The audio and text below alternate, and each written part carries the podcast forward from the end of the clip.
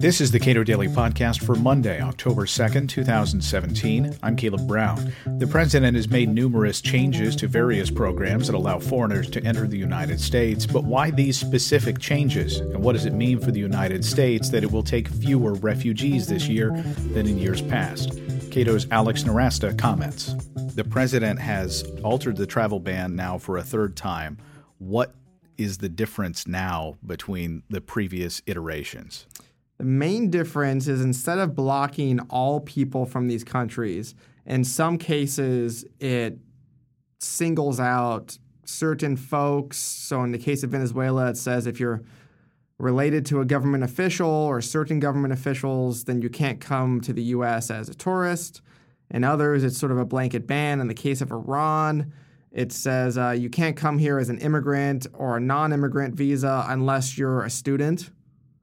So it's a little bit more specific in that way. They also cut out the country of Sudan and added uh, Chad, North Korea, and Venezuela to the list. Okay, so why? I, I, I can have some understanding of Sudan. Why Chad? No one knows. It is a mystery of why Chad is on the list. The one line justification in the executive order is that they did a thorough review of all of the identity and security procedures in these countries around the world, and they narrowed it down to those that have problems, asked them to fix those problems, and Chad didn't fix its problems. That's fascinating to me because I have a very hard time believing that Chad has a better identity or security system than, say, Mali or Malawi or any of these other very poor African countries. In fact, when you look at the continent, only one African country has even an electronic passport, and that's Nigeria.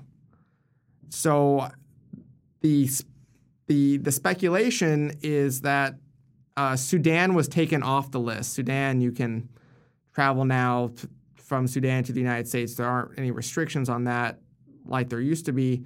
Sudan was taken off the list they think because they're cooperating with the Yemen bombing campaign with the UAE, UAE and Saudi Arabia, and they are contributing troops to the effort.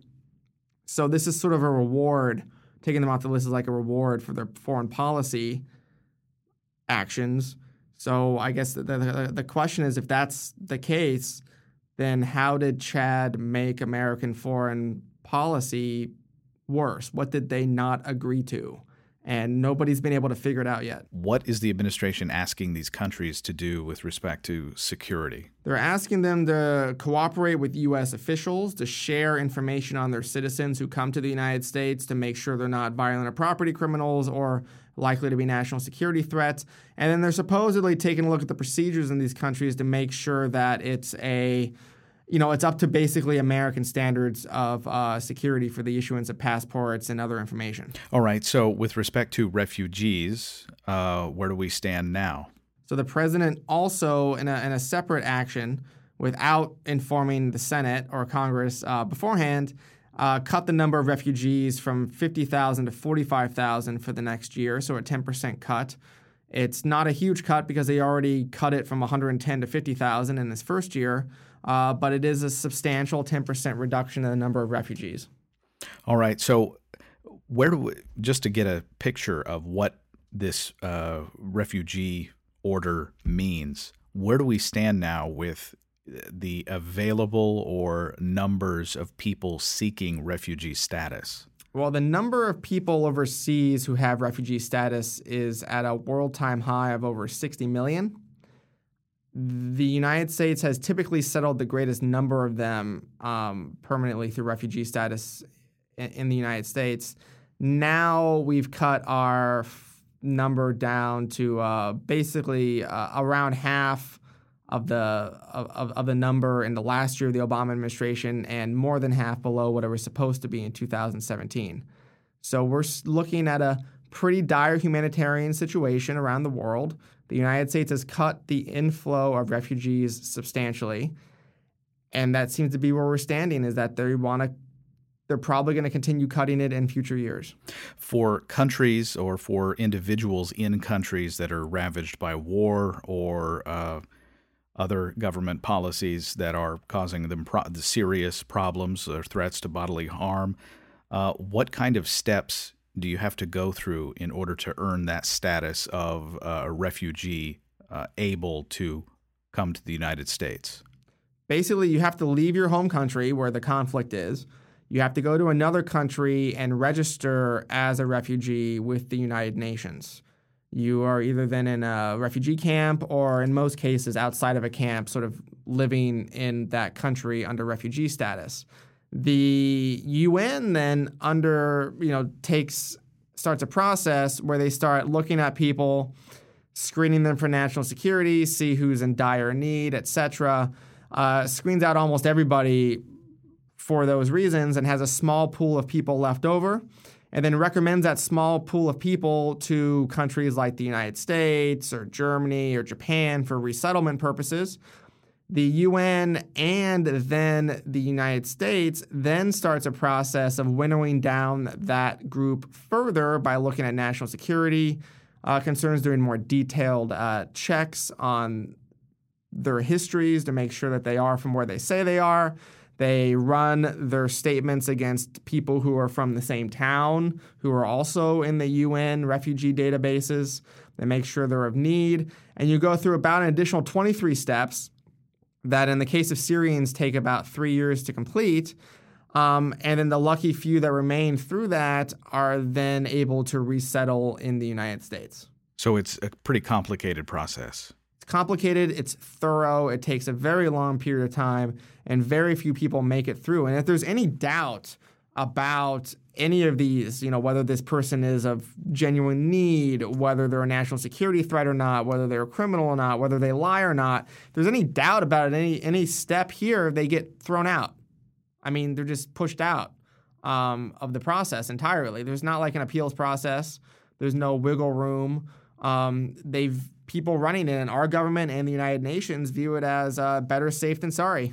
So, with respect to uh, the refugees and the United States refusing to accept as many as it has in the past, uh, is there a precedent for the U.S. reducing the number of refugees that it allows in? Yes. So after 9 11, the United States did reduce the number of refugees uh, for several years in order to put in place better national security checks, better vetting procedures, etc.